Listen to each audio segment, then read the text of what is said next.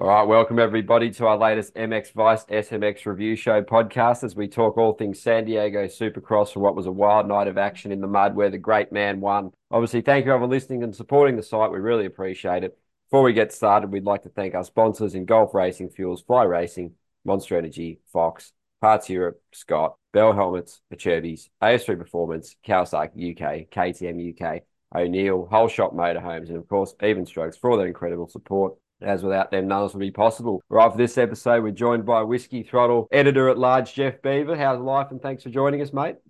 It's good. Uh, yeah, like we just talked about, uh, I got real close to getting to the San Diego Supercross and uh, landed in Orange County on on Friday, and uh, promptly got back on a plane and flew up to Nevada Friday night, and had a 22 hour day and missed the uh, the race, which did not sit well with me, but it is what it is. Got a job to do, but um, you know, I think uh, Jesus took the wheel on the drive back across the Bonneville Salt Flats, and I'm lucky I'm here. but uh, you know, probably won't do that again. But I'm glad I'm here to talk racing, and uh, uh, what a weekend, man! I- I'm fired up. Let's get after it. Yeah, it was crazy weekend. Obviously, great result, great racing pretty interesting weather again. I'm also joined by MX Vice Tester Brad Wheeler. How's life? And thanks for joining us as well, mate. You've been doing some pretty exciting stuff on the testing front as well, haven't you? Yeah, it's been yeah starting to get pretty busy. The weather's um not so cold anymore, not freezing as much. Still pretty wet, but um yeah. So we've had some had some things delivered from like FMF and uh Hostile Handwear running O'Neill uh, Bell, Motoclick, um, some stuff from Yamaha as well, GYTR parts. So um, yeah, lots of stuff we got to get through.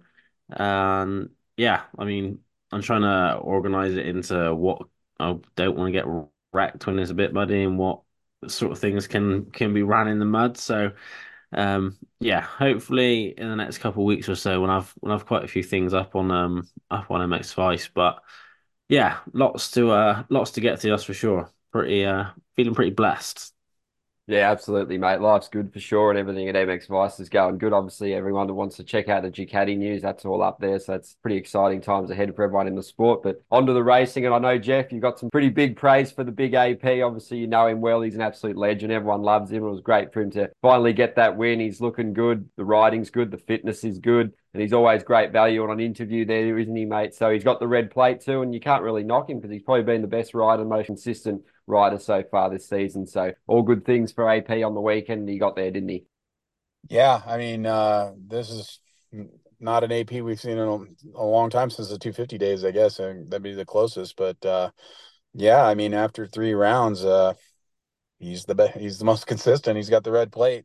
Um, I don't think anybody breathed that last half lap in San Diego. I mean, you probably heard a pin drop. I mean, nah, everybody was screaming, but I, I sitting at home watching it on on uh, on my computer. I was just had my fingers crossed, just praying to Jesus that he made it around all those corners and praying to Dale and everybody else under the sun that I could think of to pray to. Whatever God popped in my mind, I, I gave him I gave him props, man. Just let him get across the line, dude.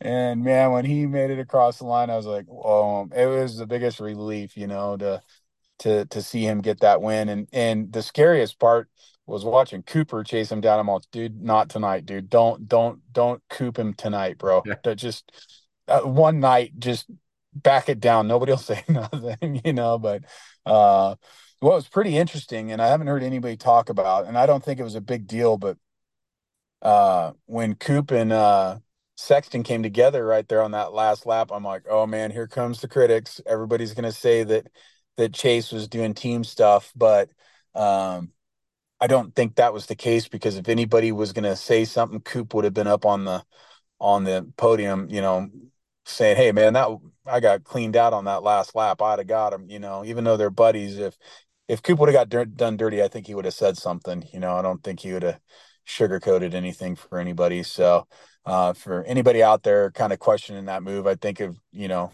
and you try to keep that bike up in the mud, man, I would have, you know, been arena cross uh, highlight reel and off into the grandstands, you know, asking some lady how, how I looked, uh, face planting into the seats next to her. But, uh, yeah, I, it, it was just, it was just rad, dude, uh, to, to finally get that monkey off his back.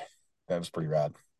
Yeah, absolutely. Well said. And Brad, what was your take on the AP win? Obviously, his exceptional performance. Obviously, last weekend he would have liked to have it in the bag, but he lost the goggles early and still rode really well, obviously, to get to where he did. And it was a bit sketchy there because he had Tomac behind him too. Obviously, he was lapped, but he was making life pretty difficult for everyone still because he obviously still had great speed. And AP was saying that sort of spurred him on and kept him honest. And then obviously he had the pressure from Webb as well. So just your thoughts on it, mate. It was a pretty excellent, you know, round for him, wasn't it? And a great start to the season.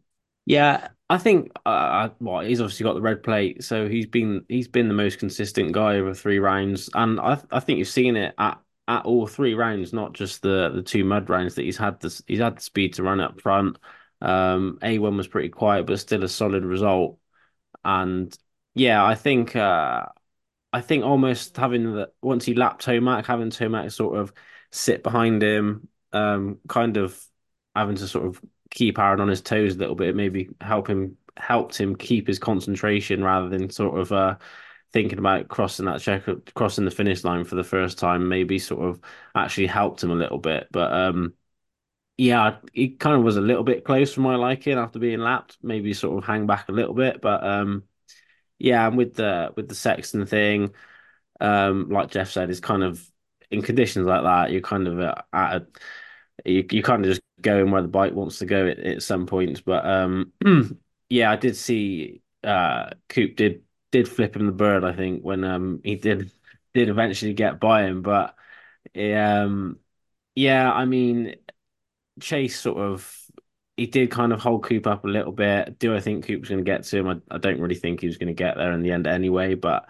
um yeah, I mean, I guess you could say Chase maybe needed to just be a little bit more aware and maybe actually have to slow up a little bit more um, to let to let Coop go by. But um, it swings and roundabouts. I think if if if it was the other way around, I'm sure Tomac would have maybe held Aaron up a little bit. But um, yeah, I think overall the, the best guy on the night won. There was there was a bit of a moment, sort of three quarters of the way through, Webb was really putting in a bit of a charge, and it was he got that gap down sort of within like a couple seconds from sort of six seconds, pretty sharpish, and it was like, yeah, if you're if you're AP, it's uh it's squeaky bum time, but props to props to the cowboy.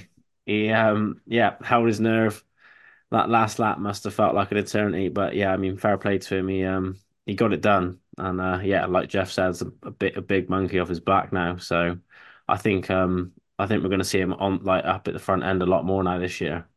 Yeah, absolutely. Well said, mate. And just obviously, Webb, bit of a frustrated figure on that one, wasn't he, Jeff? And Brad just getting held up by Tomac as well. I don't think he was too happy with that. And he would have probably been eating a lot of roost throughout the race as well. And that's another interesting dynamic. Obviously, they don't have a heap to do with each other with training programs and whatnot, but it's always cool to see the sort of two alphas in the same truck like that. But yeah, Webb, you know, he's always just that ultra competitive. He's an absolute beast. He just wants to win every race. And, you know, there were so many questions coming into the season about how he'd be. And he didn't look so good in Paris. And, but yeah, he's just a weapon and he just lets his riding do all the talking. And he looks really good on that bike already. And the fitness is obviously coming there. And he's just an animal and he adapts to situations on the track so well. So, your thoughts on Webb there, Jeff, from a night full of storylines, wasn't it? And if you want to have a little speak on Billy, that'd be good too. Yeah, I mean, Webb, I didn't know about the one fingered one fingered finger gun that he gave Chase when he passed him. So be interesting uh well uh, uh practice and uh, qualifying at Anaheim this weekend. Uh I'm going to pay extra close attention to uh uh Webb and uh what kind of uh poker he plays with uh Sexton because I mean he's the king of uh getting in someone's head. So uh let's see uh how how bad he wants to lay it on them. Uh, they're they're all in the points hunt, so I could see some shenanigans there. Uh, that'll be pretty interesting. Um, yeah, Webb rode good, dude. Uh, uh, I think he's got that Yamaha figured out, and he's. I wouldn't be surprised if he won this weekend. I mean, it, it's kind of rad because you've got Sexton win, Plessinger can win, um, um, Jett, Jett, yeah, Roczen's right there. I mean, I'm not a huge Roczen fan, but dude, you got to give the man his due. The dude's a rocket, right? And uh, he he can ride. And uh, watching him kickstart that bike, I was just like, nope, ain't gonna happen tonight, son. But uh, you know, uh, bet he wish he had an E button at that point. But that's neither here nor there. but uh, you got to give the man his due. He's uh, he's cagey as they come, and I think he's gonna get a win anytime. Um, but Webb, yeah, I, for all the you know the the birds chirping in the forums and the vital goofballs, uh, you know, you would think that Webb was done and he was sitting on the couch drinking beer with his hand down his pants like Al Bundy, but uh, no, he's ready to go. He's he's gonna kick some butt and and get it done. Um, I, I think uh, there's a lot of dog in him. I, I don't see him not getting a win here real quick. Yeah, just a few words on Billy Laninovich too, mate. Yeah, Billy. Jesus took the wheel on that one. I mean, he I guess he spun the wheel going up the the face of that jump and he came up short. And uh you know, that's got to be scary. One casing that and then knowing dang well that there's people flying blindly over the face of that takeoff and you're you're getting lawn darted. I mean, the dude just clobbered him and you know, Billy, you know, the first thing he says is, you know, God bless him. He's apologizing for making those other guys wreck. So that speaks about character. You talk about guys like AP and their character. Billy's right there with with AP on character. You know, to to sit there and and first thing out of his mouth is, "I'm so sorry I wrecked you guys." You know, it's racing. You know, all those guys understand that it wasn't anything dirty, but um, I talked to him uh, yesterday. Just, hey man, you all right? You doing good? And he goes, yeah, I'm just really, really sore. You know, to be expected. He got landed on, and then uh, uh, you know, but I said, hey man, you ever thought about getting into boxing? Because you were bobbing and weaving like Ali and Frazier, man. You old man can move pretty good, bud. he goes, man, you have no idea. He's he just wanted out of that situation. But I'm glad they made the decision to sit it out, and he didn't try to push. I mean, you know, uh, when you get racked that bad in a mud race, I know it was his home race, but it ain't worth it. So uh, he's doing a lot of therapy this week. You know, he's made his announcements and uh, that he's going to do a lot of therapy. Hopefully, we'll see him line up at Anaheim. Um, if he doesn't, I hope he comes, and um, I'm going to put him in. Uh, if he if, if he shows up and he's not racing, Billy's getting a microphone, and we're going to go around and talk to people, and we're going to go have some fun. But Billy's going to have a good time uh, if he can't twist the throttle if he shows up. But uh, I'm I'm just so glad he's okay. Could you imagine if he would have got weeded? Oh, dude, that that would have taken the wind out of my sails that would that would just suck because he's such a rad human being. So glad he's okay. Uh, the way his results have been all season, I think uh, the way a couple of times he qualified like 17th. So in a triple crown format, if he can do some of that red therapy and uh, do some yoga and eat lots of Advil and drink lots of water and get lots of sleep and um, you know just do whatever he's got to do to to get out there and, and his speed's good. If if he rode like he did at uh, Anaheim, you know, he would uh, he would uh, qualify right into the Triple Crown. So um, I I really really hope that he uh, shakes this off pretty quick this week and and can get back out there and and get in there because uh, it'd be rad because he'd make three main events. Honestly, you know, I, I I don't know if you've ever been to one of the Supercross races where it's a Triple Crown, but it's fast paced and it's fun, dude. So I'm really really looking forward to Anaheim. Hundred percent. It's been so cool following his story, and you guys obviously have a bit of an inside line on all he's doing. So yeah, we wish him all the best and hope to see him on the gate and in the mains as soon as possible. So yeah, on to you, Brad. Just your thoughts on Barcia. Obviously, great podium result. It was a pretty quiet sort of night for him. He sort of avoided the drama, just did his own thing, which is kind of uncharacteristic of him with so much going on around him. But he needed that podium after a couple of challenging rounds. Obviously, he had that really bad sickness last weekend, had to go through the LCQ. So good bounce back ride for him, wasn't it, mate? Yeah, I think he did what he had to do. I think, obviously, like you said, really sick last week. Like, I think it was questionable if he was even going to ride. Um, so yeah, put in like a gutsy effort last week, and then yeah, got the start.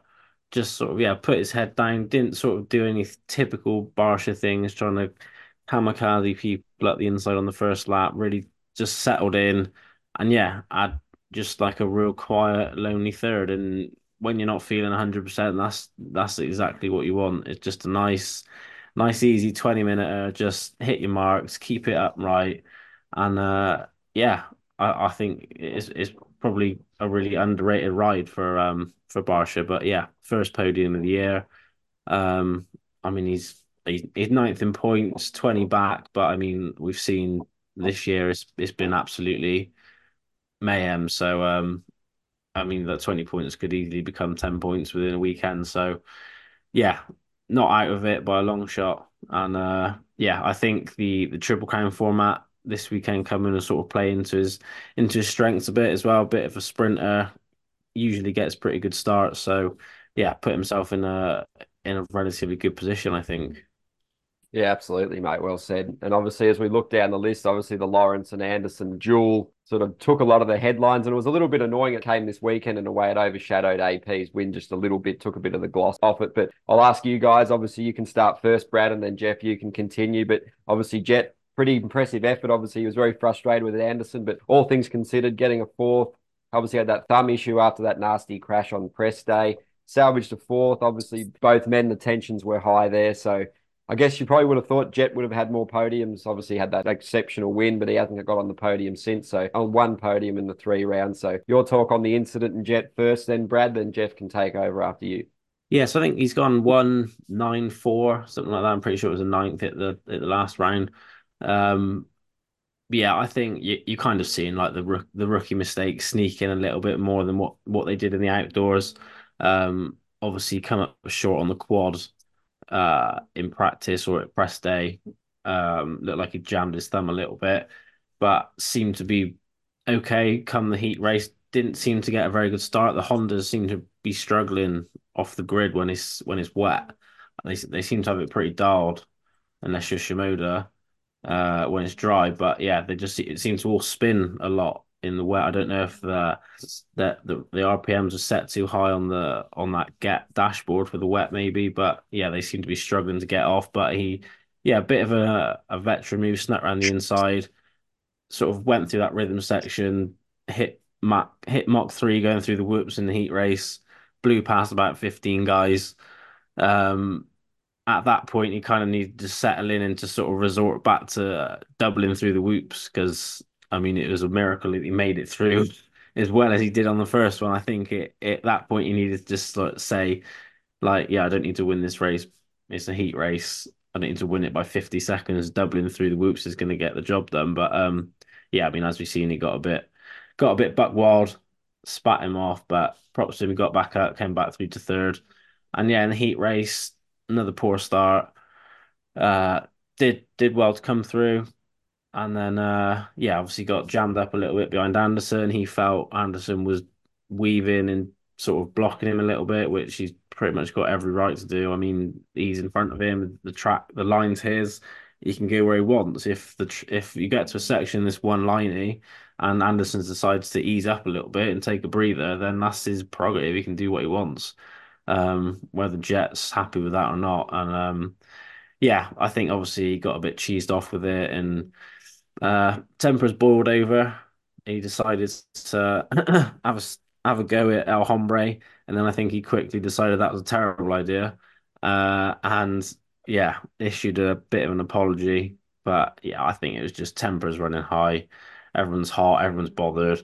Um, I don't think there's any need to look into it. I don't think Anderson is going to hold a grudge too much. Otherwise, that could really F his season right up if you're Jett because Anderson's not afraid to pretty much ruin his race to put you on the floor. Um, so yeah, I, I don't think there's any need to sort of look into it too much. I think it was just everyone was everyone was hot, everyone was bothered. Obviously, Jett didn't get the result he wanted, and um, yeah, I, I, I, yeah. What, what what do you think, Jeff?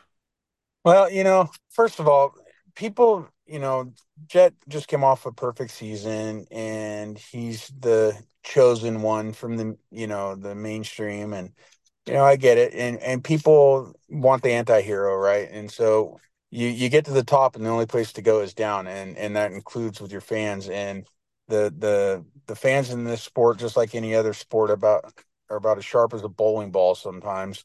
And they just do some of the dumbest stuff. I mean, his whole life has been about racing. And to think that when he gets under pressure, one, his brain physically hasn't developed all the way. You know, that's a scary thought. Wait until he uh, his brain matures and he gets into his early 20s and he really figures it out, especially if he stays healthy, then everybody's really in trouble. But he's still a kid. and so everybody's beating the crap out of him. If I would have gotten to a fight like that, uh, we would have been on the ground rolling around, and you know my fingers would have been in, in the other guy's eyeballs, you know, and uh, and and so yeah, he was hot. He I I I kind of watched some footage of it. I didn't see anything to really get that fired up about, but you know, everybody in that paddock was kind of irritated just the fact that it was a second mud race in a row. Uh, so you know, tensions are going to be a little high, and he hasn't had a great couple of weekends, and and he let it boil over. And you, you got to remember, he's just a kid, and and I'm not defending what he did. What he did was wrong, but he's just a kid. He'll he'll learn from it. If you don't think Dazzy and Lucas and his brother just let him have it when he got back to the truck, not to mention Lars. You think uh, doing that crap on the track on live television for factory Honda went over well? Yeah. No, no, that went over like a fart in church, you know. So he's a, he he he took his licks back at the truck, and he's still probably taking them. And you know, even and this goes back to fans, you know, they're like, oh, you know, he just put that apology out. That's just damage control. Well, yeah, duh, it's damage control, but he put it out. You know, he was a man. He owned it. You know, at the end of the day, he could have said, "I ain't doing that."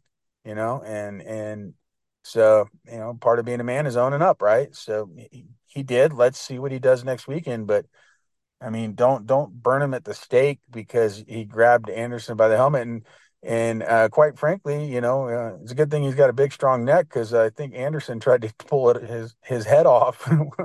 it was a that was a good little tug old Jason's got there. He's uh, stronger than he looks. So uh, it was good entertainment. Uh, they got a fine, and uh, hopefully that crap ends and that they don't end up yard sailing each other during the season and they just they just get over it. And uh, you know, uh, I'll laugh my ass off if I uh, walk by the Kawi rig and somebody brought us up and bring some Jets and donuts to to Anderson, I think that'd be comedy. And I mean, how could you be mad at him after that? That'd be pretty damn funny, you know. So yeah, the team fried shirt ends up over at the Honda rig, you know. So well, there'll be signs if uh, I'll I'll let you guys know if I see it. But uh, people just need to get off of the kid. You know, at the end of the day, he's just a kid. Oh no, I was gonna say it's it's just it's it's almost nice to see the like the passion it would be very easy for like a, a guy in this situation to he's he's got all the money, he's just gone undefeated. He could just like be just like have the I'm not bothered attitude. It's it's nice to see that he's still got the, that fire and the passion that he feels that like he's that pissed off that he's he's having a go at somebody else, whether it is whether it is right or wrong. But yeah, obviously not not really a guy you want to make an enemy of. But um, yeah, I just I just like to see the the, the passion's still there. Yeah, it's pretty cool. Yeah, no, it's watching the Roczen incident too from last year. The fans are certainly sort of elevating their hate towards him in some ways, and Hunter obviously cops it as well, doesn't he? Yeah, yeah. yeah. I was gonna say, yeah, I think uh, well, sorry, uh, sorry. What was the the Roczen incident? You... The Jett Lawrence Roczen thing in SMX where he waved him past, and yeah, that oh yeah, yeah, that didn't go down too well. But and then obviously at yes. MX Vice, it seems like the comments on whenever we do a post on Hunter, even if it's just about qualifying, everyone's just straight after him, giving him hate, saying he's a jerk, and a lot of this stuff, which is like a lot of it's just unwarranted. But I know Hunter has that little bit of edge about him, and he's really competitive. like Jets, he's the same, but Jets sort of a bit more laughable off the track, whereas Hunter's a little bit more serious, which is cool. It's cool to have their own distinct personality. So just your thoughts on them too, there, mate, and Hunter as well. Yeah, I, like it seems like if you're a fan of the Lawrences, you're a fan, like a diehard fan, and then it's just the ones that just just love to hate them.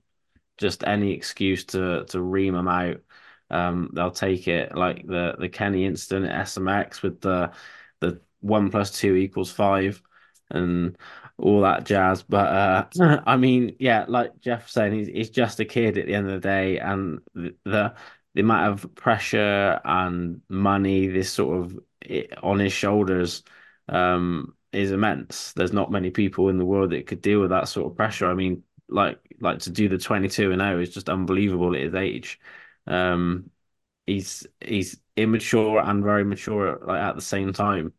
Um, and yeah, like you said, Hunter, he's he's much more like methodical with what he says, the way he goes about himself. But then again, he is sort of he's sort of four or five years older than Jett, so he um he sort of he knows the score. He knows the sort of people who don't really want to be pissing off, and he knows he knows the situation he's in. He's um he he's not really he's not Honda's golden boy like Jett is in. It seems like Jett can really do no wrong in Honda's eyes. Uh, obviously, like Lars probably did have a bit of a bit of a dig at Jett when he got back, like saying, "Oh, you can't do that. It's just like disrespectful and that, this and that." But yeah, I mean, Hunter's sort of in a position where he needs to he needs to perform a little bit. Um, he's putting in some good solid results. He's turning it around a little bit, but um, yeah, I kind of feel like the pressure's on Hunter a little bit to sort of just just show something. Really, it just kind of seems like he's not really. He's it's been it's been okay, but there's not really you've not seen that the 250 Hunter that we saw last year. That confidence just doesn't seem to be there. Um, but I, I, think it's coming. Obviously, he he's like a real rookie to the 450 class. He doesn't have that outdoor season under his belt, so it is going to take some time. And just gate drops are going to help. So as long as he keeps doing what he's doing, he needs to get better starts. Is sort of where where the problem lies. You put yourself in good position and good things happen. I mean, you, you uh, look at Mookie. He's he's had great speed in the heat races, and then just ends up on the ground for whatever reason in in the main events. And yeah, I don't know. If you're a Rockstar Husky, you're banging your head against the wall. I think. Yeah, it's been a rough start. I think Mal- I sure. think Mal- I was, just, I was going to ask you a question, Jeff. Obviously, before we move on to the Rockstar Husqvarna guys, like Brad was just mentioning, obviously we know the Lawrence brothers' dad, Dazzy, keeps them on the straight and narrow, keeps them humble, keeps them motivated, keeps them doing the right thing. So he'll just be instilling some more lessons into them and, and learning, especially with Jett on this one. And it was pretty interesting. I wanted to also get your take from America. Obviously, the Deegan versus Hunter Lawrence last year in the 250s. They've sort of cultivated a bit of a us versus them, that USA proud. And there's definitely that edge that the US supporters want their riders doing well, which is completely understandable. But do you feel a little bit of edge towards the Lawrence brothers, especially? And I guess some more of the international riders, a lot of Frenchmen in the past have copped it. So just your thoughts on the pride those US fans have as well.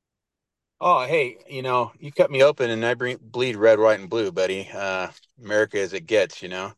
Uh, but no, I don't hold any animosity towards them because they're over here, and you know, you guys better be careful because we're going to start claiming them pretty soon. You know what I mean? Uh, GL's ours. You know, uh, South Africa can't have them. Grant belongs to us now. Sorry, suck it.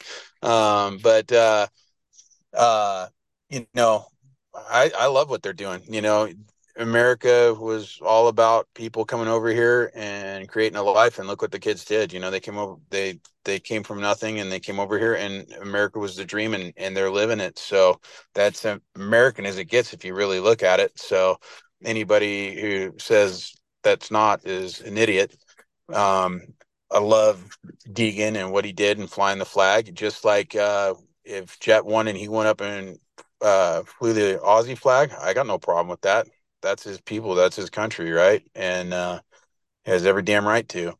And uh, all that woke crap, you can miss me with that. I don't, I don't play that. You'll have a bad day. We have that conversation, but um, you know, when you, you kind of hinted on people kind of call uh, Hunter a jerk, I've talked to him quite a bit, and he's always been super polite to me and really, really polite. And I actually make a point to not even talk about the racing with him. Uh, his dad's really into cars. Uh, you seen my Chevelle.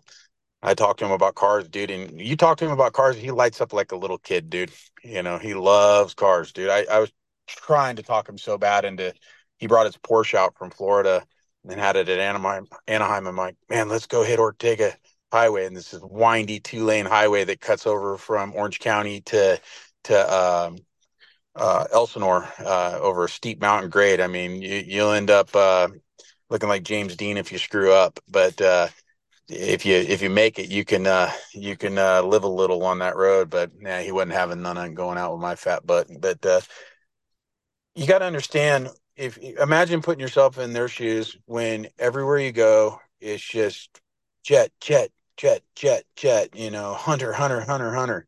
After a while, no matter how nice of a person you are, you're just like, dude, just just leave me alone, and, and need a little space. And so some people are going to get that from time to time and they're human. And you got you got to give these guys a, a little bit of slack put yourself in their shoes. Like like i told you if i had a camera in my face all the time i'd probably punch somebody pretty quick you know and uh, hand over my credential and say sorry dave. Sorry about that. Gotta go. But you know, eh, eh, everybody just needs to kind of chill and just understand that these guys are all in a pressure cooker. They're making huge money.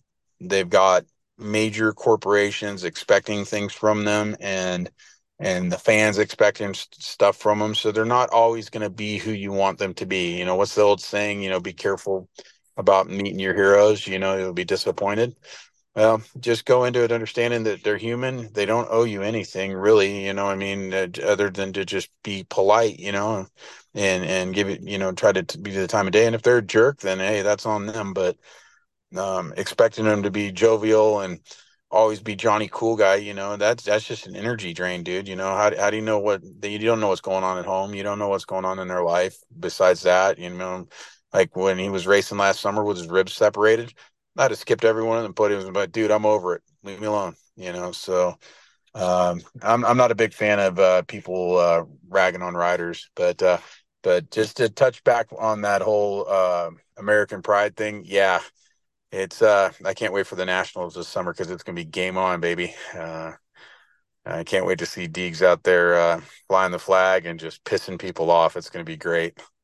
Oh, it's to be so good, mate. Yeah, it's that East rolls around too. Even just seeing him there is to be really good. Obviously, the fans love him, and that's a great point you make about just being careful to make sweeping judgments when you rarely know the full story. So you need to sort of cut those riders a little bit of slack because they're obviously not the most open sometimes about telling people what's going on with their problems and everything. So yeah, you just got to sort of be careful with making just too many assumptions with what's going on. And I guess moving back to the racing, Brad Ferrandis, very impressive again, just managing things well, consistent. He struggled in those conditions he was saying, but still impressive. Super happy with the bike, happy with the team.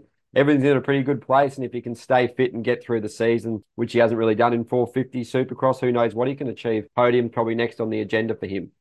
Yeah, I think uh, you you you hear any of the interviews that he's doing with people, and he's he's super happy with the bike, really like pleased with his riding in in most um instances. But yeah, I mean, sixth in points.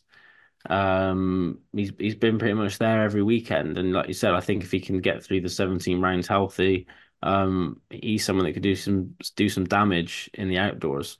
Um, I yeah, like 450 Supercross is been a bit of a a burden for him in past. He's not really made it all the way through healthy, um, but he really does shine in the outdoors. So I think I think if he carries on the way he's going, it wouldn't surprise me if we sort of see him sneak up on the podium every now and again. I, am not really sure I can see him really getting a win yet.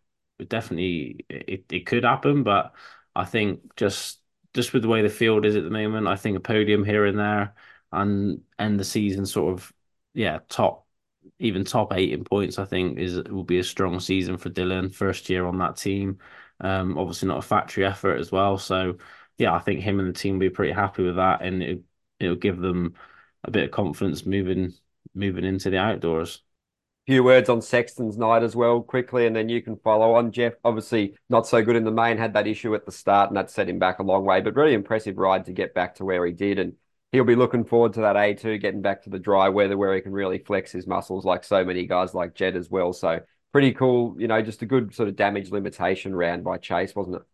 Yeah, he's one point off of AP at the top. So yeah, real good sort of damage control.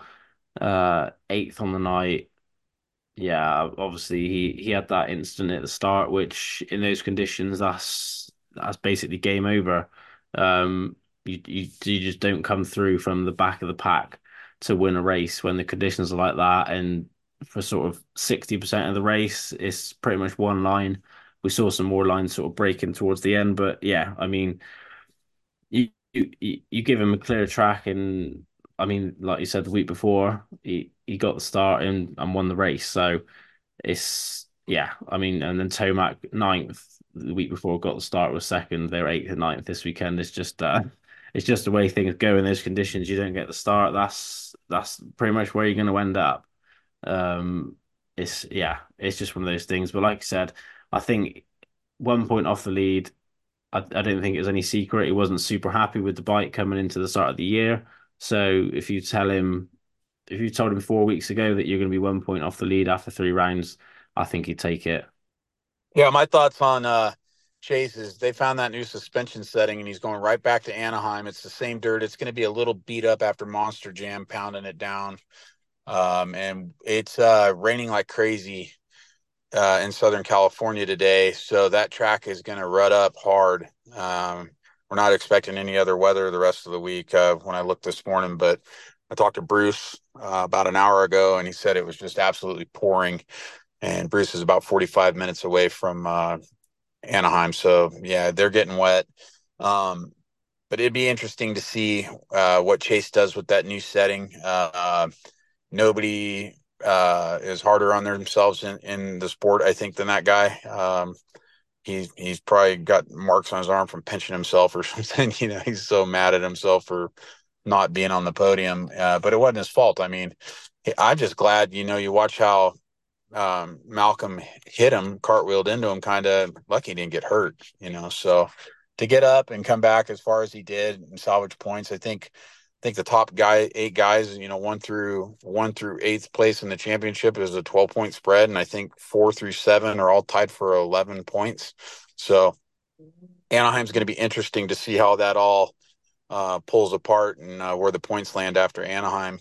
Um, you know, and and poor Malcolm, dude. I don't know if he rear-ended a truck full of mirrors or something on the way to Anaheim and didn't tell anybody, but that guy's had the worst freaking luck. Uh, I just, I don't know what's going on. Um, but the Moto Gods were good to AP. Now it's time for the Moto Gods to be good to Malcolm because uh, he's he's next on the list. It was like the Boston Red Sox finally won a World Series, and then a couple years later, the uh, the Cubs finally got it. So um, Malcolm's the Cubbies right now. He needs to he needs to get his dub and get get that off his back and and um, and get a win. Uh, it's pretty much a make or break year. You know, it's not a big secret. He's got to he's got to perform, and he's definitely got the speed. Everybody, you know, all his teammates at the at the um, team launch when we were in uh, Temecula just said, "Dude, he is absolutely flying. It's it's insane how fast he's going." So, I think you give that guy a start and uh, a, a little bit of headway, and he's definitely got a chip on his shoulder. He's gonna he's gonna do some gnarly stuff on the track you know, and uh, and then Sexton's going to be right there. So this season, the the two mud races were just kind of like uh, it's almost like we're going into the second round uh, at Anaheim too, because the, mm. the, these two mud races were just kind of um, like a wild card races. You know, just anything goes. You you can't judge anybody on their performance in them. You know, because the track's the ultimate uh, adversary at that point. So to me we we're just we're really going into round two of the series right now, and it's going to be interesting to see what these guys do. Yeah, and just to follow that one up, Jeff, your thoughts on Tomac? Right, obviously had great speed. Obviously, getting off to that terrible start didn't help, but yeah, the speed was there. He was causing havoc. He was sort of in a race within a race a little bit there, keeping everyone honest, keeping AP honest, keeping Webb honest, and another decent you know, points haul for him. Not the night he wanted, obviously. Yeah, after last week he was so good. But and also to round out the top ten, Dean Wilson, mate, great ride. He was running in eighth for a lot of that main event and made it through the LCQ. And those bikes looked sick. The kit looked sick. He was rocking the walk-in fit as well with the cigarette there. So when Dean's happy, Dean rides well, and it's just good for the sport because he's had a fair bit of adversity the last little while, and it was great to see him win the Aussie Supercross series here and do so well in WSX. And then obviously when you avoid Vince Friese up the start, you can do some pretty good things, mate. So I'll let you start with that one, Jeff, and then Brad, you can continue. Wow, Tomac, uh, I know he went down, uh, and again, I I kind of didn't, I haven't recapped it as probably as good as I should have, but I've been working 14, 16 hours a day since before the race and after. Uh, I know he did go down in the mud, but he got back up and and when Aaron and him, uh, when he went around Aaron, or when Aaron went around him, and he started hunting him, you know, and uh, I was like, oh man, uh oh, what's going on here, you know? But uh, um, probably just uh, give him a little bit of pressure to to keep him honest, and um, you know, he's a racer. He doesn't. It doesn't matter who's in the lead. He, he doesn't like anybody going by him, you know. So I, like I said, I think it's just the the mud races are just kind of a whatever. It is what it is. Just out get as many points as you can and don't get hurt and uh, don't get a dnf and and then go into the second dry race which to me in my mind is round two. And um, you know he he um, he found some settings going into san francisco that he obviously didn't get to showcase at san francisco or san diego. So you never know uh uh, beast mode may come out there and uh, teach the kids a thing or two about uh, manners and uh, and kicking ass, you know. So be interesting to see. And Dino, I forgot you asked me about Dino. Dean's rad, dude. Bruce went up and shot a little edit with him. He's got these 1987 wireless earbuds on, you know, probably weighed 20 pounds. He's got his New Balance on, his jorts, you know, rocking Bon Jovi. I mean, the dude's just classic. And uh, I hope to hell he stays around the sport. Uh, and if he disappears from the sport, it's going to suck. I mean, they felt to do good to to bring him back. Uh, um, in some kind of capacity at a race day live or or or or down on the track. I mean, it'd just be comedy. You know what I mean? Uh, just give him a mic and like uh, let him go hot mic during the race, you know, and let him make just comments about people's riding. Could you imagine how comedy that would be? Just to give him a mic, you know, and um, you know, uh, uh, Jace was talking about uh, like the uh, in helmet mm. um, system. Oh god, man, I was like, yeah, yeah, keep pushing that, keep pushing that. One for safety, but if we could mic them up and just hear what they have to say, I mean, imagine what would have been coming out of Barcia's mouth when he's riding around in a in a rash in his in his speedo spandex uh, kit there, you know.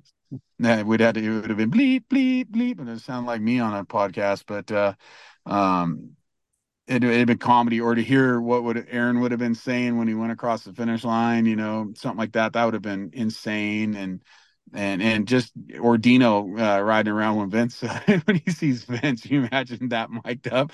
That that would be the most watched reel in the history of the sport, you know. So come on, Feld, put some mics on them boys. You know, the fans want it. Give them what they want. Nobody's gonna get mad at you, dude. You know, uh, make it happen. Yeah, I I think. uh just uh, yeah, touch again on on Wilson. The tenth, I think, is like like Ferrandis is a, is a great result. Um, he sort of he's been in the LCQ like more times than he's probably wanted to. Um, so yeah, I think a tenth in conditions like that. Uh, he, I think he probably is was over the moon with it if he can carry on getting a few more top tens here and there throughout the year. I think that's a sort of a good a good seasons for him to for him to end on. I mean, the the class is the class is legit. I mean, the people behind him. I mean, you got Prado, Roczen, Cianciarulo, Justin Cooper. I mean, they're they're no slouches, and uh, yeah, I mean, turning out, walking into the into the paddock with a with a burn on the go. Um, I think was uh, is pretty awesome as well. So that uh, yeah, if you could walk into the paddock smoking a burn, and then put it in the top ten in the main event, then uh, you're doing all right by me. A burn, a cigarette. cigarette. A cigarette is a burn, right? Yeah, yeah, yeah. Yeah, I had, I had to get educated on YZ the other day. You know, so um, a burn. Okay, I got it. You say burn here in America, it's a little something, something different. That's more Twitch's alley. little jazz cigarette. Yeah, jazz cigarette. I like that. Yeah, we got three lingos from all over the globe going on here. So as long as the fans they can keep on track of it all, mate, or they'll learn a few things, they'll be good to go, mate. So some of your sayings are pretty quality too, Jeff, mate. So yeah, we'll keep them going. And obviously, Brad, you start with Prado, and Jeff, you can follow on. But yeah, another mm. pretty solid round. Obviously, 11. I'm pretty sure he's keen for another dry race. He was saying, even though he's got some really good results. I think he just wants that another test and just to get some more learning and see how he stacks up and on another proper sort of level playing field, I guess, because he's been making strides in terms of comfort with the bike racing at night and just getting used to racing these heavy hitters on those tracks because it's no mean feat doing what he's doing. And he obviously wants to improve his passing, which he's mentioned all the way through MXGP because he obviously gets those starts so good and, you know, he can have it all his own way, but it's definitely a different beast, Supercross. So, yeah, just your bloke's thoughts on that. And obviously staying for A2. So that's more racing, more Prado, more action for the fans, and especially you, Jeff, this weekend as well. Yeah. Yeah. Staying for A2. So, first Triple Crown um, like I said earlier, shorter races, uh, three more chances of getting that holeshot and sort of running up front. And yeah, like you said, it's it's all totally new to it. Like not just the Supercross, but the the racing at night, the racing under the lights, the racing in the stadium. It's like all completely new to him. Um, and yeah, I think he's doing. A, I think he's doing a brilliant job winning the heat race last weekend. Um, and yeah, he's he's he's he's right in there. He's in the mix. He doesn't look out of place. Uh, you see him sort of uh, on race day live in practice and stuff, and he's he's doing all the big rhythms. He's he, he looks a lot more comfortable than what he did like in first practice A1. Um, and yeah, I think it's quite clear at this point that he's he's coming back or he's heading back in 25. Um, from everyone that you sort of speak to, this spoken to him, he's he's happy over there. He's really enjoying it, and yeah, I think if he could get away with it, I think he'd stay there now.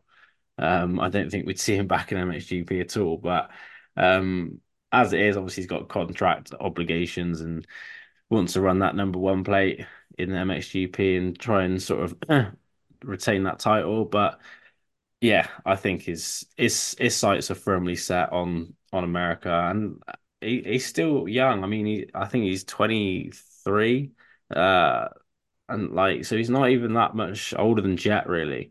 Um, he's going to be around for a lot longer, and he's he's talented on the bike. He rides the bike really well. So, yeah, I think you can sort of give him a, another another full year next year, and he's going to be a serious force to be reckoned with. And outdoors straight away, he's going to be right on pace. I mean, you saw what Cairoli was capable of doing um, in 2022. Uh, he was sort of knocking around that podium, um, and that was a sort of out of shape, out of touch, not been on the bike much, Cairoli, and you're gonna have a have a, a holeshot artist like Prado in the peak of his career. I think he can he can do some serious damage. Yeah, I, I think you're kind of spot on. Either that or he's the the smartest man on the planet. What if he's uh what if he's thinking, hey man, I'm gonna play up this whole supercross thing and he's gonna get the people back in Spain so fired up that they're gonna throw the hugest contract in history at him to get him to stay for the GPs and he's gonna ride off the bank going suckers, you know, but uh you never know. But I I want him to come back. I think he's cool, dude, and I think it's good for the sport, you know, and um he's got some good results already and uh having him back for 25 would be absolutely awesome. I, I hope he goes over there, defends his title, and gets another number one plate, and then rides off into the sunset, a two-time back-to-back world champion, and then comes over here and gives it a go in Supercross. You know, uh, he's got plenty of runway left to become a Supercross champion and an outdoor national champion. I think you got to automatically put him in the top five of title contenders for outdoors. I mean, uh, look at when uh, Herlings came over here GP guys can ride. And they can ride good. Our tracks are different. It's a different program, but he'll pick up on it. It's in the daytime, so there'll be less, like you said, the lights and all that stuff. Uh, but I, I think he wants to come over here and conquer America. I mean, why wouldn't you? You know, it, it's a huge market. The money's probably going to be insane when he comes. So uh, I, I, think he'll be back. I think 25 will come back. Hopefully, he has two number one plates, uh, world championship plates to bring with him and hang on his wall in Southern California. Yeah, and a couple more talking points from the 450s. We haven't even touched on the 250s yet, but obviously Benny Bloss on the Beta making the first main event for them. So I guess he's made history there. First one for the brand.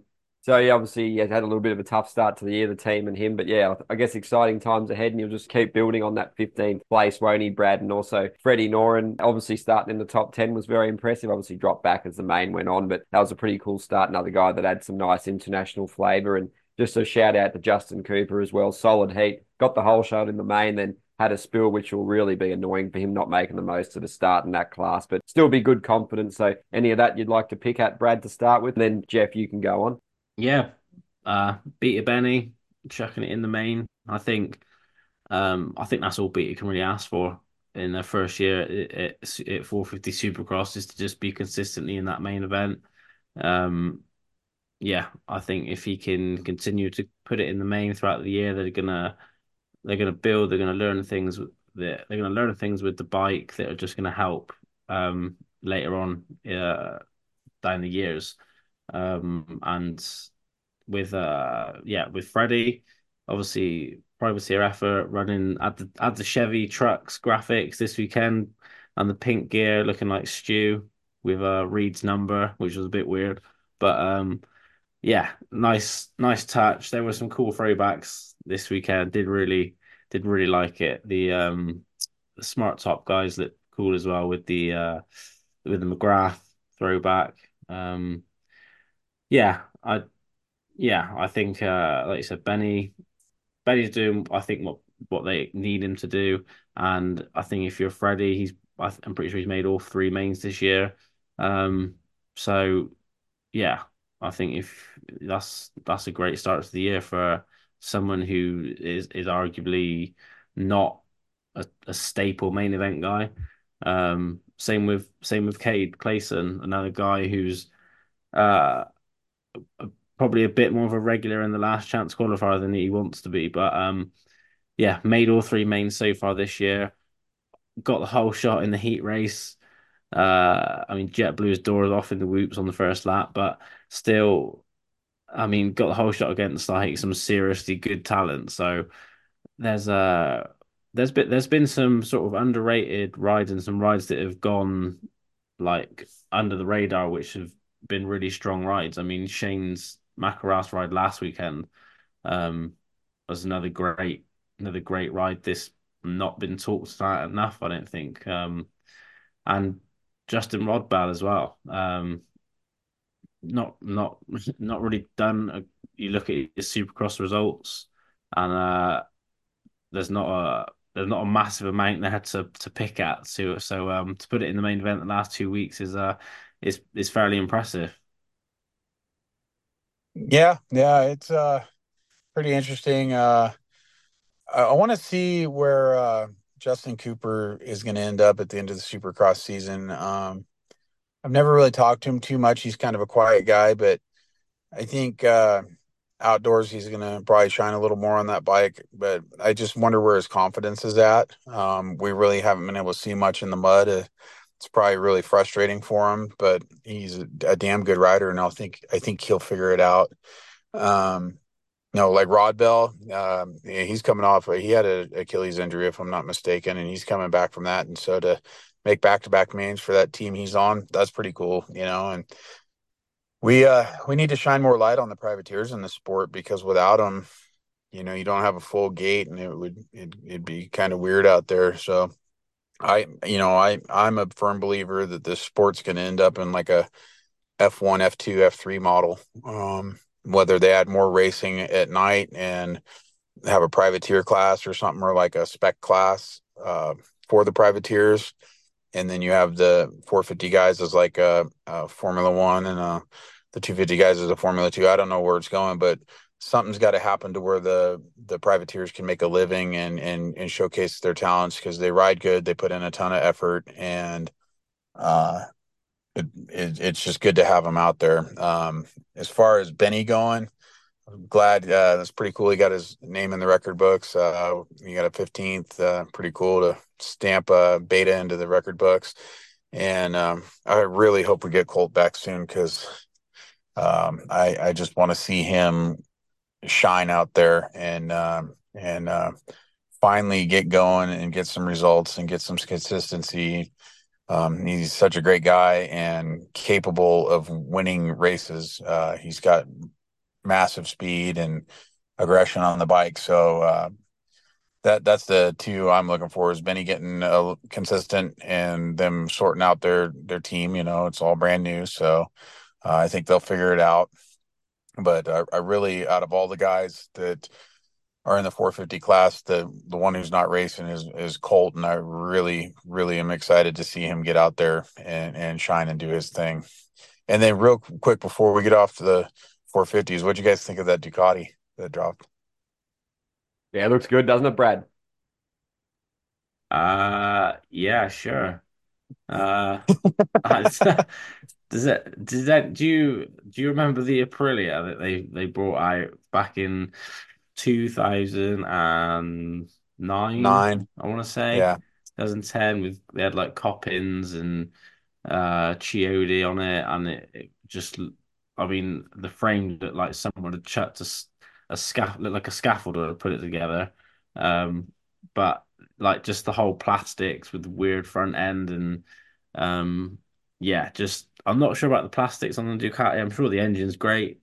I'm sure it absolutely rips. I mean, their their MotoGP bikes are fucking animals. So, um, yeah, just the, the graphic design is the concern for me. but yeah, I'm sure the bikes. I'm sure the bikes mint. Yeah, the majority of the comments on the post I put up today are bagging on that front fender. Um, expect some changes in that front fender for 2025. Uh, it's different looking, um, but I, the way they designed it was uh, it's kind of like got two big strong backs coming off the fork tube. I bet that fender doesn't flop around a whole lot. But uh, if you get stuck, you can pull it off and use it as a shovel to get your bike out of the mud. That's for sure. That thing's huge. Yeah, no, it's pretty cool, mate. We'll definitely watch this space with interest. Obviously, they've got some serious resources and infrastructure to throw at that to make it as good as possible, on top of having excellent test riders like Cairoli and Lupino to develop it and streamline that process. So all the different stuff and tech they can throw at it should be a fair weapon by the time it's ready. And we'll just keep following with interest because it's a pretty cool program. And obviously, someone like Ducati coming into motocross is pretty impressive. So all these new brands and manufacturers are only good things for the sport. And good things for media outlets like us to cover, really. So we're almost done the hour now, lads. But so just some final thoughts on the 250 class. We're probably going to have to gloss over it pretty quickly. But yeah, obviously, Nate Thrasher, superb. What a ride carving through speed, intelligence. Made some great line selections too. He made the difference where others couldn't on that tough racetrack. And yeah, he came back from around 10th, I believe, off the start. So to do that against a lot of those legit guys and that, you know, factory riders all through that top 10. So great speed. And if he can just stay healthy, fingers crossed, obviously had that nasty crash earlier in the season. So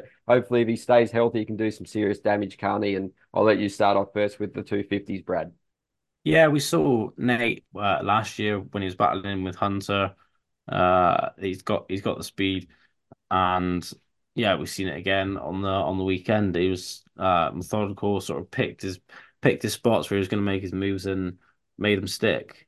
Uh, nothing wasn't doing anything crazy, wasn't like doing any jumps that the other people weren't doing, just uh consistent, upright, and uh yeah, made it happen. And um yeah, I think it's going to be a big confidence booster for him. I think the crash at A1 sort of knocked the wind out of his sails a little bit, so hopefully this will um yeah, this will sort of reignite him a little bit and then uh it'll uh sort of get him back up at the up, up at that sharp end. Yeah, 250 class. Uh, it was good to see Nate come back. You know, he had what he tore his ACL at Atlanta, and so to already come back and and get a race win, that's rad. Um, it, it definitely helps his uh, contract prospects for next year. I think I do believe this is a contract year for him, and to get a win is uh, definitely going to keep him um, give him some negotiating power. So hopefully, he has some good consistency. Jordan Smith, I mean, the dude's riding rad. You, know, you can't say nothing bad about him. Uh, you know, and it's kind of interesting how the sport has changed the last couple years to where these guys are starting to get better as they get older. You know, like Ken and and Tomac, and and now you see Jordan and and all those guys. They're they're kind of getting their feet under them and and learning to calm down a little bit. Um, unfortunately, RJ had a little bit look a squirrel moment and went down. Um, poor Bruce uh, had to go to therapy today. Um, he was a nervous wreck after that. Uh, um, he's he's he's given Bruce mental problems, but uh, that RJ's his guy. But you know, I I still am rooting for RJ. I want him to get it done. Uh, I've always liked that kid. He just just balls to the wall and goes for it, and, and I like that. I like somebody who just doesn't give a crap, hangs it out and, and goes for it. But uh, it, at some point, it's like, come on, bro, just back back it off a little bit. Take a fourth. Yeah. It's okay. Nobody's gonna call yeah, you a loser, dude, bro. You got yeah, thirds like your big gaps of four, thirds in the bag. I mean, if the gap's there for a second, maybe go for it. But I mean, he was just trying to make something happen that just wasn't really there. I mean, he's not he's not really battling the Thrasher and Marchbanks for the title at the moment. He's in front of Smith. Like making points out what he needs to do. Yeah, and just yeah, completely mm. fucked it. Yeah, if he I if mean, he has a bad weekend at if he sorry if he has a bad weekend at Anaheim, I'm gonna have to put Bruce on suicide watch. So RJ, if you're actually listening to this, please c- calm down, man. Just make yeah. it happen. Consistency wins it's championships, like, bro. Do it. Yeah, I mean, like you said, he, he'd gained two points on Smith. As it is, he lost like six. Um, yeah. I mean, Smith, I'm just Mr. Consistent. I just you look at you look at consistency in the dictionary, and there's a picture of Jordan Smith. Uh, Tip, which hasn't been typical, the case normally. nah, typical Jordan Smith, just consistent through and through. Uh, yeah, I mean, fair play. I mean, yeah, in the past, not you wouldn't have said uh, after three rounds Jordan Smith's been the, the most consistent guy, but yeah, here we are in 24. I see, like you said, he seems to have got his feet under him, and uh, I mean, he, he, yeah, I mean that's what you do if when you're when you're in the hunt for a championship on a night like that where all you can manage is a fourth. That's that's what you take. You take the fourth, and as it is, luck went his way, and he ended up on the box. But yeah, I mean, when it's your year, it's your year. That's the sort of things that happen to you. So, um, yeah, I I think he's I think he's going to be really difficult to beat now. I think he's especially after this weekend, he's sort of learned that he could take the fourth, and uh, it's not it's not make or break. And yeah, a few things fall his way, and um, yeah, I think he's going to be it's going to be a hard man to track down in this title. I think the only one that's realistically got a shot is is Kitchen. Really, I think. Um, but Yeah, he's still agree. just making those those little mistakes. I think if he if he would have just reined it in a little bit early on rather than trying to push the issue um too soon, he would have he'd have worked his way past RJ and probably took off with the win. But yeah, I mean, youthful exuberance got the better of him, and he he tried to make it happen where it wasn't really going to happen. It, it cost him pretty dearly, but. Yeah, I mean, it seems to be those three guys, RJ, Levi, and Jordan. Um, but I think I think Garrett can can also get up in there. I mean, he showed some good speed. I, I really thought he was going to get it done. Um, Saturday night, he's, he looked super super strong. Was hitting all his marks, hitting the triple as well. Um, I mean, he's a big dude on a 250, so um, and not on a factory machine. So to to be hooking hucking that thing every lap in those conditions shows he's uh he's got a lot of faith in the bike and his ability. So yeah, I'm I'd like to see him get some better starts, and I think he can um get in the mix as well. Yeah, I know you wanted to Yeah, say I a couple of things on Garrett go too, ahead. Jeff, and I just wanted to quickly mention, obviously, Yamaha, the YZ250, mate, taking up all three spots on the podium. Jeff, you love that accent, mate. And obviously, Jo Shimoda actually had the fastest lap time in that race, so he'll be pretty frustrated. Obviously, gained a position there at the end with RJ's misfortune, but yeah, fourth for him, much better than last week, obviously. But he'll be feeling pretty frustrated about how the season's gone because he was like one of those legitimate contenders and really looked like he was primed for an assault on that. So yeah, just your thoughts on that. Yeah, go ahead with Club MX and Garrett because it's great to see them doing so well. Yeah, I mean they're doing something right. There's something in the water down there. Uh, um, that that team is uh, making the right moves and putting people in the right place. Uh, uh, Garrett is finally healthy, and you know he's won Daytona, and I think he'll continue to surprise people this season. But I also think uh, Club is great proof of how good just the machines are all around. You know that you can take um, a production bike, you know, like PC and those guys, they build all their bikes from parts and you know a lot of these factory uh, rides they build their bikes from parts and and uh, these guys are taking a, a, a production bike, you know, out of a crate and making it a race winning contending bike. And that just speaks volumes of how good the Yamaha is. And then how good Garrett's program is, and how good of a rider he is, and how good his team is. And it's pretty cool, you know, like Phoenix Honda. Uh, I'm jumping back to the 450, but look at uh, with Ziggy and those guys. It's getting to the point where the gap between the full factory effort and the the high end privateer effort, that gap is getting narrower and narrower every year. You know, and pretty soon we're going to see the privateer teams going toe to toe with the factory teams. You know, I think that'll happen.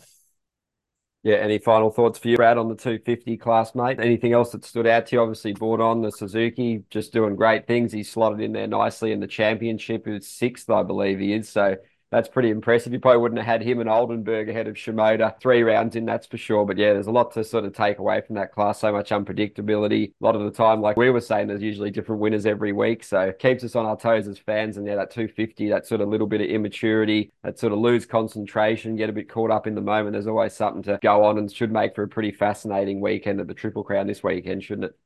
Yeah, I, think it said Anthony Anthony Bourdon. Um, I'm pretty sure I heard them call him Tony Burden on the on the stream. Like talk about just taking a French guy and just butchering his name. Um, but Florida man yeah, butchered he, Frenchman's name. but I mean, yeah, props to him. He's he's been riding really well. Um, on a Suzuki as well. I mean, you kind of get away with it in a 450 class on a Suzuki because power is not really the, the main sort of goal. It's more handling, but two that 250 class power is power is king, and I think the RMZ 250 is is probably the the most underpowered bike out there. Um, including like the KLX 110s that they ride around in the pits. Um, but yeah, I mean, 10th over 10th in in the mud. Um, I mean, he's probably done his fair share of mud riding, so not not a massive surprise, but um, yeah, good ride from him. I think Ryder D's had a really good rookie season so far as well. Um, got that heat win last weekend. Not probably had the results like in the main that he wanted, but another eighth. Yeah. Um, good results to build on when you're a rookie. Um, especially when there's people out there that have literally got children of their own and they're probably more than twice your age. Um, so yeah, I, I think I think Ryder D's I think maybe even this weekend uh, he's a Cali kid. Um, back in Anaheim too. I think the shorter races will play into his favor. If he can get a good start, I can I could see him sort of getting a podium one of these uh one of the um fucking what what would you call these one of these three races triple, triple crown like one one of the triple crown motos um and yeah and uh also Julien Beaumer um I think uh, his result especially this weekend has not reflected how well he's been doing he, he's getting really good starts um which is all you need to do when you're a rookie to get a good start put yourself in that position to to have that breakout ride. And I think obviously Anaheim won. He was he was second for such a long time. Um, probably tightened up a little bit, and I think he ended up like sixth. But for your first Supercross, um, that's that's pretty decent. So I think going back to that stadium again, the shorter races as well. He's a strong starter. I wouldn't I wouldn't be surprised if uh if he ends up on the podium as well overall. So yeah, I think the 250 class is decent. I'm I'm enjoying watching it. Yeah, it's pretty good. And obviously, before we wrap this one up, we'll start with you, Jeff. What's up for the week ahead, mate? Obviously, excited ahead of the Triple Crown this weekend. Obviously, you got to just finish up a few things at work. But yeah, and what else is also happening with the Whiskey Throttle lads? Doing a great job with the content. You lads are crushing it. So, all the best, mate. And yeah, thanks again for joining us. Oh, yeah, man. I'm just to thump a couple morons up here and get this thing wrapped up and then uh, hopefully head on out. Um, uh, I'd like to fly uh, Thursday so I can make press day, but I will be there Saturday for the race, and I'll go by and uh, see Bourdon. Uh, and uh, did I pronounce that right? Redneck uh, speaking French, yeah, buddy, I got it. Um, I'm gonna go talk to that guy. you know, I'm say, hey, man, these MX Vice dudes and me, we, we we're talking good about you. Uh, let's let you know, fill us in. What, what's going on, and I'll, I'll, get the scoop. So, and uh, hey, one thing about those Suzuki's, they got Jamie Ellis uh, doing those motors twisted. So he, they got a little secret sauce in there. So I just wanted to throw that in real quick. But yeah, um, I'm I'm so neck deep in in work stuff. I know Ping and them are doing some uh, content and creation this week, and and Bruce is getting ready. Uh, uh, getting a, a, bike prepped for the upcoming NGPC he's got on February 2nd through the 4th.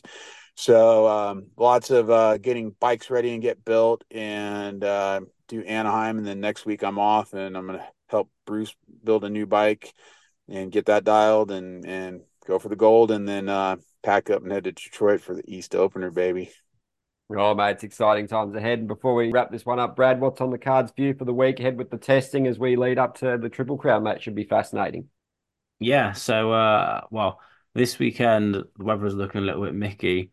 Um, us that means awful, Jeff if you uh didn't if you didn't get that. Um, but uh, and it's my it's my daughter's birthday on Monday, so we're having a party for her Saturday. So may might be able to get out Sunday if the weather eases up, but if not, it'll be next weekend. To try and do Saturday and Sunday next weekend. So um, yeah, hopefully a bit more testing with the FMF. Um, and yeah, hopefully get your guys a hostile handwear kit out as well. Give that a uh, give that a rip out. So yeah, fingers crossed the weather holds up and uh, we can get some get some good content. Yeah, awesome. For everything that's coming out from you lads, and yeah, like to thank everyone for listening and supporting this podcast and the website. And we'll thank the sponsors in Golf Racing Fuels, Fly Racing, Monster Energy, Fox, Parts Europe, Scott, Bell Helmets, Acerbis, ASO Performance, Kawasaki UK, KTM UK, O'Neal, Whole Shot Motorhomes, Yamaha, and of course, Evenstrokes for all their incredible support. As without them, none is pretty possible. All right, thanks again for joining us on this one, lads. Had a great chat and look forward to speaking next week. All right, man. Hey, great talking to you. Cheers.